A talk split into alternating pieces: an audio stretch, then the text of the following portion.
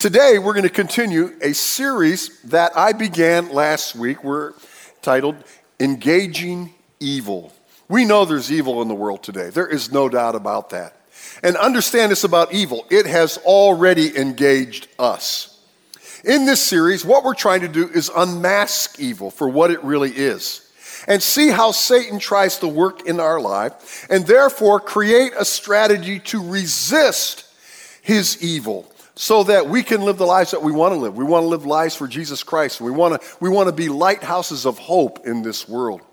Now, just to bring you update, we, we know that Paul wrote in Ephesians chapter 6, verse 12, that our struggle is not against flesh and blood, but against the rulers, against the authorities, against the powers of this dark world, and against the spiritual forces of evil in heavenly realms. In other words, there is an evil presence here. That evil presence is Satan. That evil presence is a third of the angels of heaven who joined Satan at some point in time in a rebellion against God, and they were cast from heaven to the earth.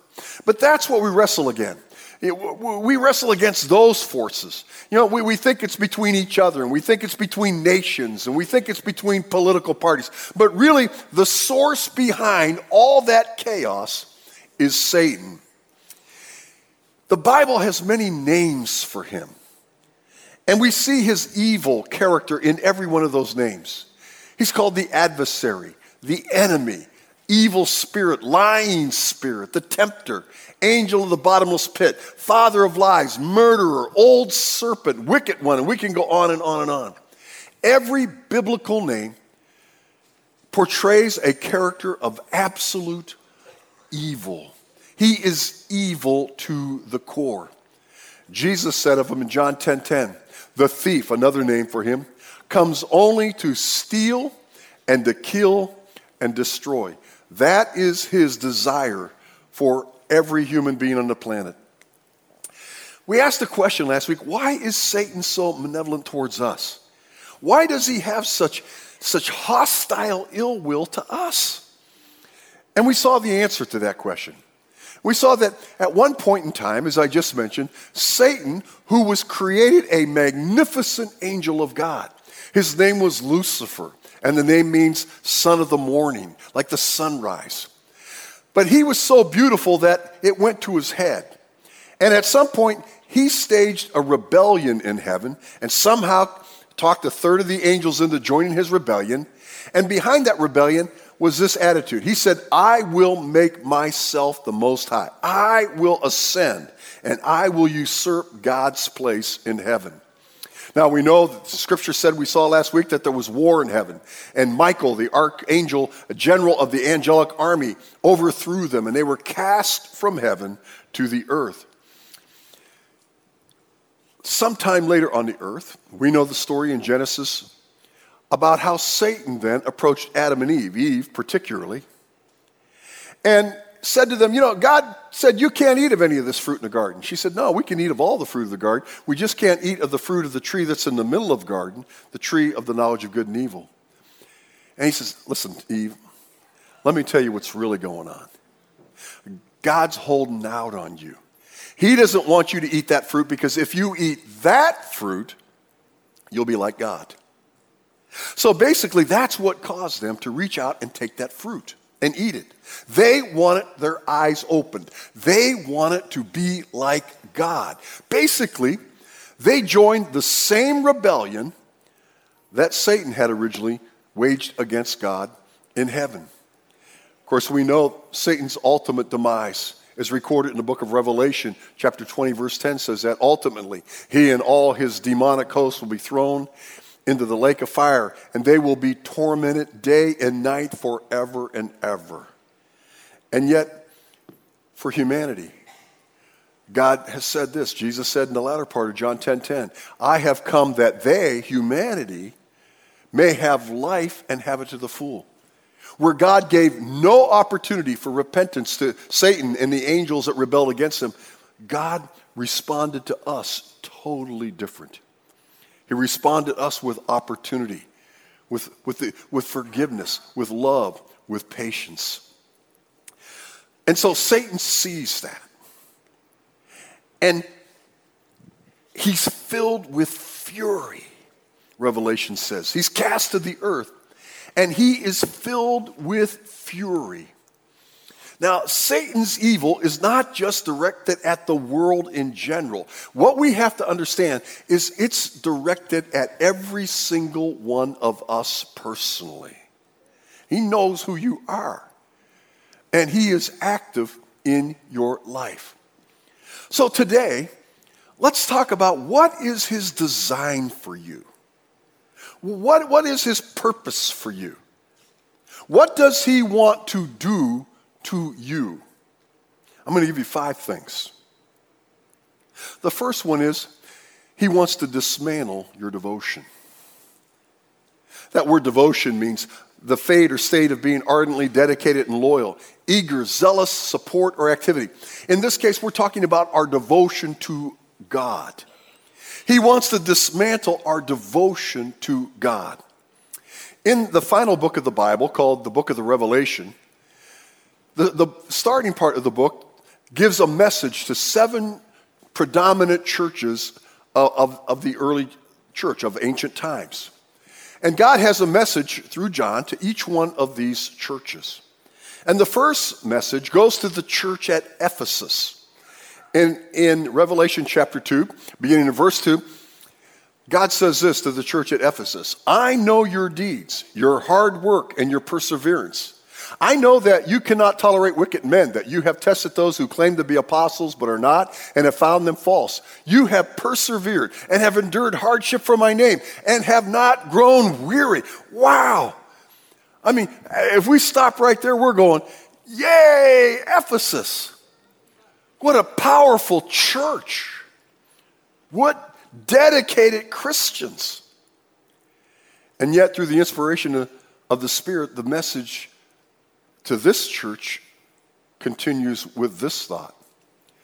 Yet, in spite of all of that, he says, I hold this against you. You have forsaken your first love. In other words, the message to the church at Ephesus is you're doing church great. You, have you, got a, a strong statement of faith, you've got powerful ministries. You recognize false teaching and you kick it out of the church. You endure hardship for my name. You persevere for my name. But the problem is, it's all religiosity. And we've lost our relationship, our love. You've lost your love for me. You're just doing it. You're going through the motions. You're doing church instead of enjoying relationship with me. See, that's Satan's intent. That's Satan's goal.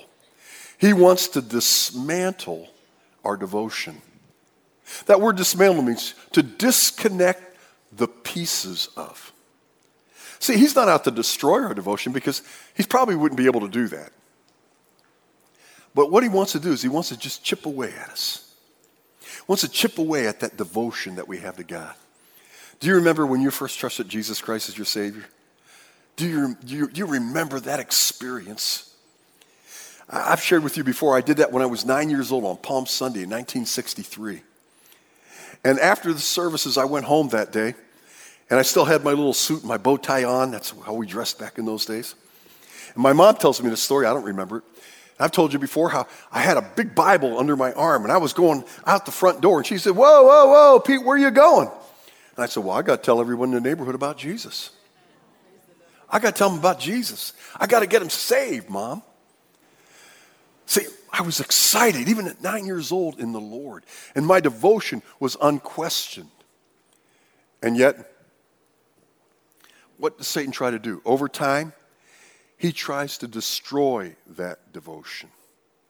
He nips at it away. He tries to dismantle it. Not that it's ever gone, it's just not as strong as it once was. Satan wants to debase our demeanor. Our demeanor is our character. Our demeanor is our reputation. It's our place in life. And he wants to debase that. He wants to lower it in status. Remember, Peter writes in 1 Peter chapter 2, verse 12, he says, Live such good lives among the pagans that though they accuse you of doing wrong, they may see your good deeds and glorify God on the day he visits us. In other words, we as Christians are supposed to live an exemplary life. We're supposed to live a unique life. We shouldn't look like everybody else, we should look different. And we should have such a life of devotion to God, and we should be known for people of character and purpose and integrity. That when somebody at some point raises up and says, ah, oh, something this about that, or something this about her, there'll be a lot of people saying, now you just wait a minute, because I know her, I know him, and that is not true about them. See, and that brings glory to God. Remember 2 Corinthians 2 15 through 16 says, For we are to God the aroma of Christ among those who are being saved and those who are perishing. To one we are the smell of death, to the other the fragrance of life. In other words, our purpose on earth until Jesus takes us home or Jesus comes back is to be God's representative. We're to be a fragrance of God. Wherever we go, people need to smell Jesus. Now, when they smell Jesus on us, some of us, some of them are not going to like that smell. It's going to be the smell of death because it's the smell of eternal accountability. But to others, it's the smell of hope, it's the smell of love. It's a fragrance of God's passion and forgiveness for us. And see, Satan wants to debase that. He wants to take that away from us. He wants to compromise us. He, he, he wants to, to, to take us and, and, and turn us by dismantling our devotion so that we don't have status. We don't have a good reputation anymore. And you know where the starting place of debasing your demeanor is? It's inside you. That's where he starts. See, all of us are trying to live the Christian life. And all of us know that it's a very difficult lifestyle to live, isn't it? It's hard to live the Christian life, day after day.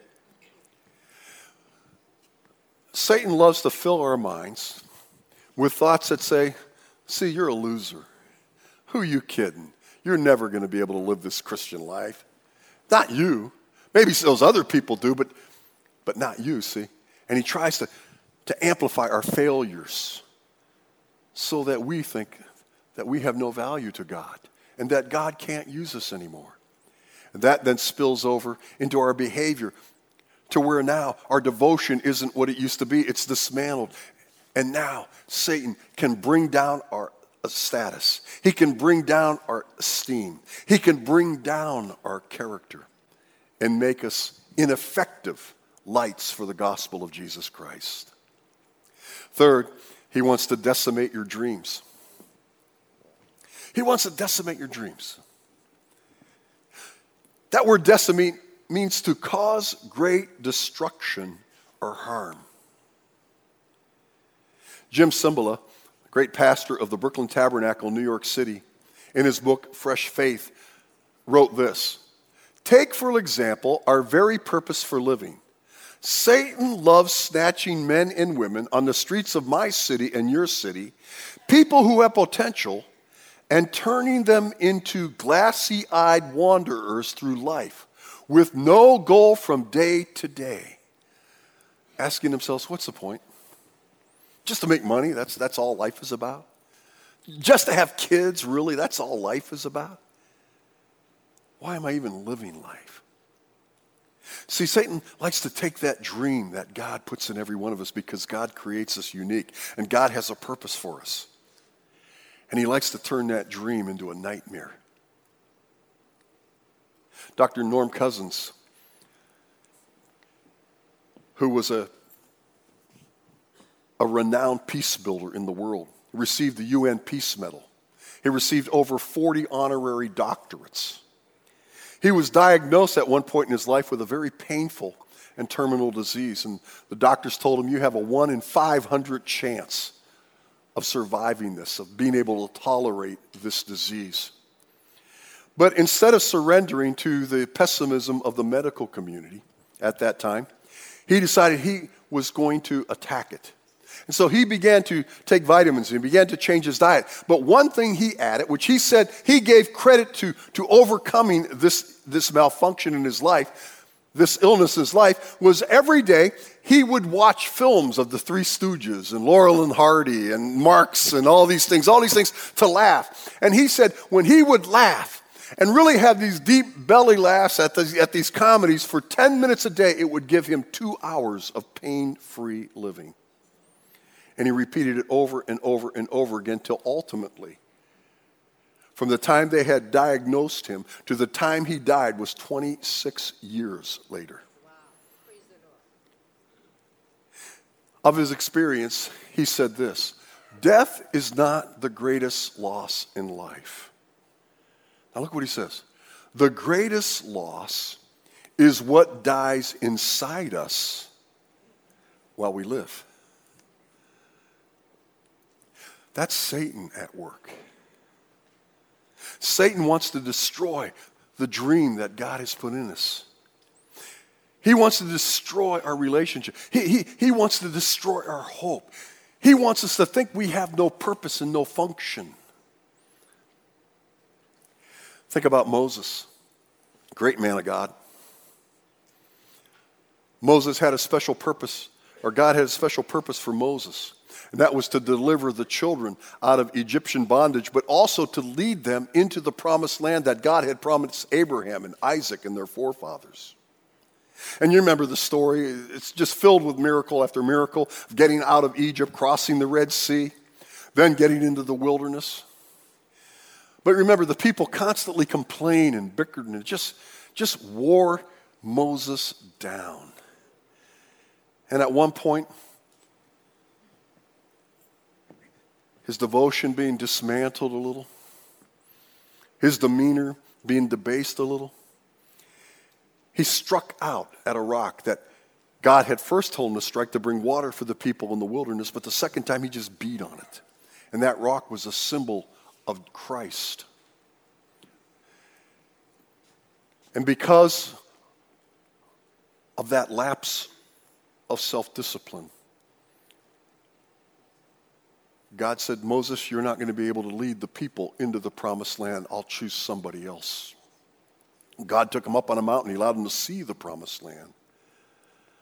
But Satan, see, destroyed his dream of being the conqueror who led them into the promised land. Solomon, the successor to King David in Israel, who, who was the king of Israel at, at the most prominent time in Israel's history. Kings and queens from other lands used to come and see the glory and splendor of Jerusalem, and especially the temple that Solomon had built to God Jehovah. As he was getting ready to take over the kingship from his, his dad, who was a great king in himself, David, he prayed to God, and God saw his humble heart, and God came to him and said, Solomon, I'll give you one wish. Anything you ask, I'll give you. And remember, Solomon wished for wisdom so that he could rule the people justly. And God gave him wisdom above any other man who has ever lived on the planet. He had it all money, never a problem. Education, he had the finest the world could offer at the time. Power, prestige, fame. Like I said, people from all around the world came to see his kingdom. And yet, Satan was active in his life. And because of decisions he made, he dismantled his, his devotion. He decimated his dream. And we see in the book of Ecclesiastes, as the book opens up, Solomon writes at the end of his life, meaningless, meaningless, says the teacher, utterly meaningless. Everything is meaningless.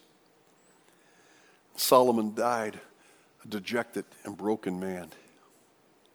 Judas Iscariot one of the 12 that Jesus chose to be his disciples. Of all people living in the Middle East at that time, Judas was one of the people Jesus chose to be one of his original disciples.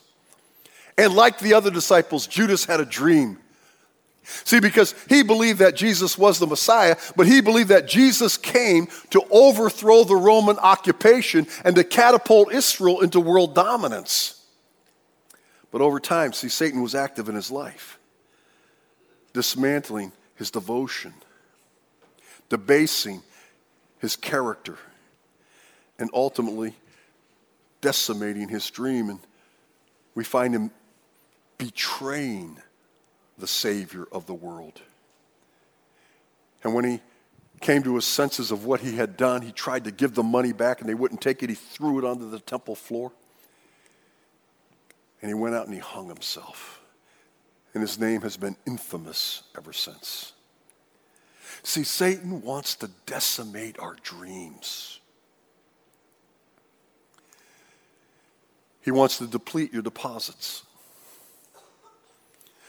To deplete means to empty of a principal substance, of something that's really important, to lose something really important. And Satan wants you to lose something that's really important. Remember, Jesus instructed us in Matthew 6, verses 19 through 20. He said, Do not store up for yourselves treasure on earth where moth and rust destroy and where thieves break in and steal. He says, Store up for yourselves treasures in heaven where moth and rust do not destroy, where thieves do not break in and steal. In other words, Jesus said, Listen, don't live your life for this experience. Live your life for the life to come. We call that what? Preparation for eternity. That this life is about preparation for eternity. Living our life for the life to come. And Jesus said, listen, send some treasure ahead so that when you get to heaven, you're going to have some treasure. You're going to have some eternal rewards. Remember, Jesus says over and over again, I'm coming back, and when I come, I'm bringing my reward with me. And I will give to everyone according to what he has done, right? Jesus says. He wants to reward us, He wants to lavish rewards on us. And one day, we'll have that opportunity.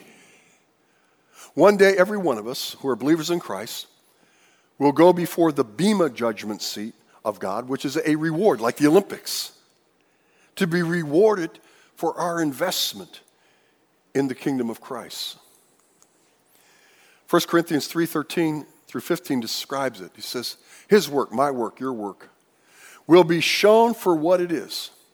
Because the day, capitalized, that day of judgment, that day of reckoning, that day of reward will bring it to light. It will be revealed with fire, and the fire will test the quality of each man's works. In other words, everything's going to be laid bare. There's going to be no hiding anything. There's going to no be excusing everything. It's all going to be right there. But remember now, this is not a judgment for punishment, it's a judgment for reward. But God, being holy and just, will be just in the rewards that He gives us for eternity.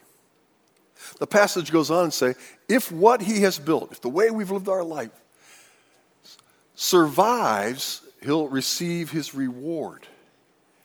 If it is burned up, He will suffer loss. He Himself will be saved, but is only as one escaping through the flames. In other words, when we stand before Christ to receive our rewards, He will be just in the rewards He gives us. Our life will be examined, not for entrance to heaven, because our entrance to heaven is determined by one thing, and that is our faith in Jesus Christ. But our rewards are determined by the way we live this life.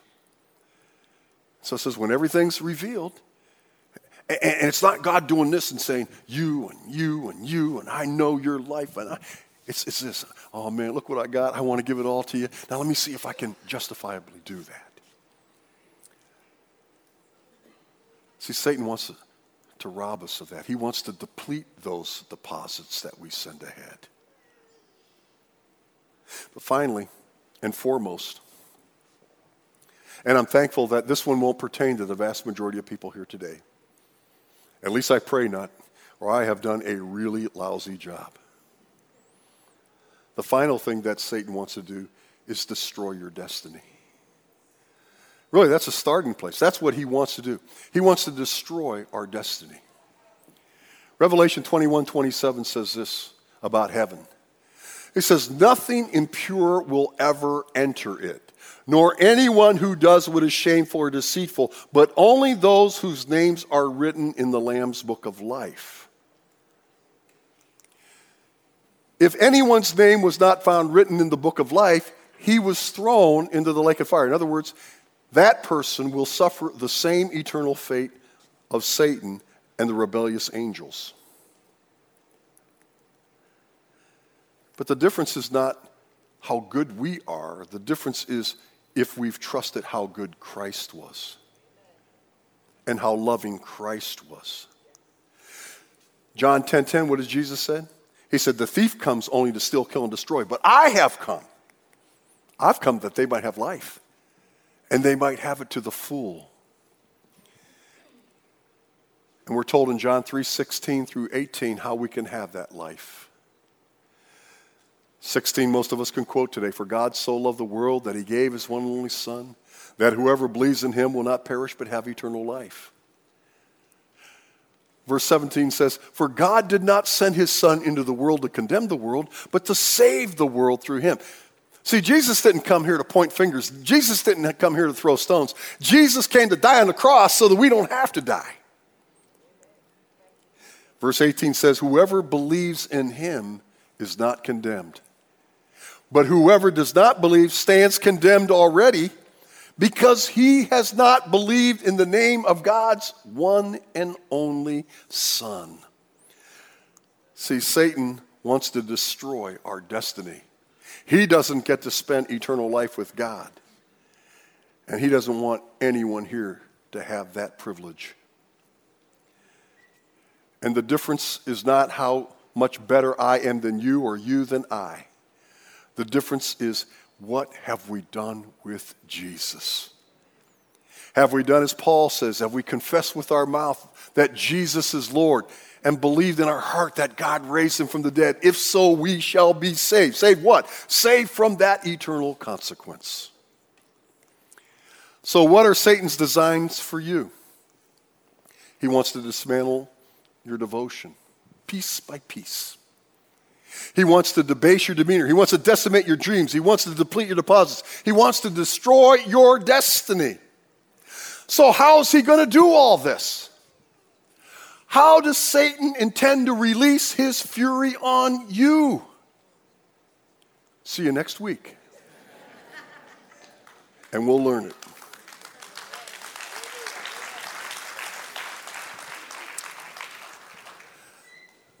Listen. Satan's real. Don't kid yourself. This isn't some kind of Star Wars movie or game.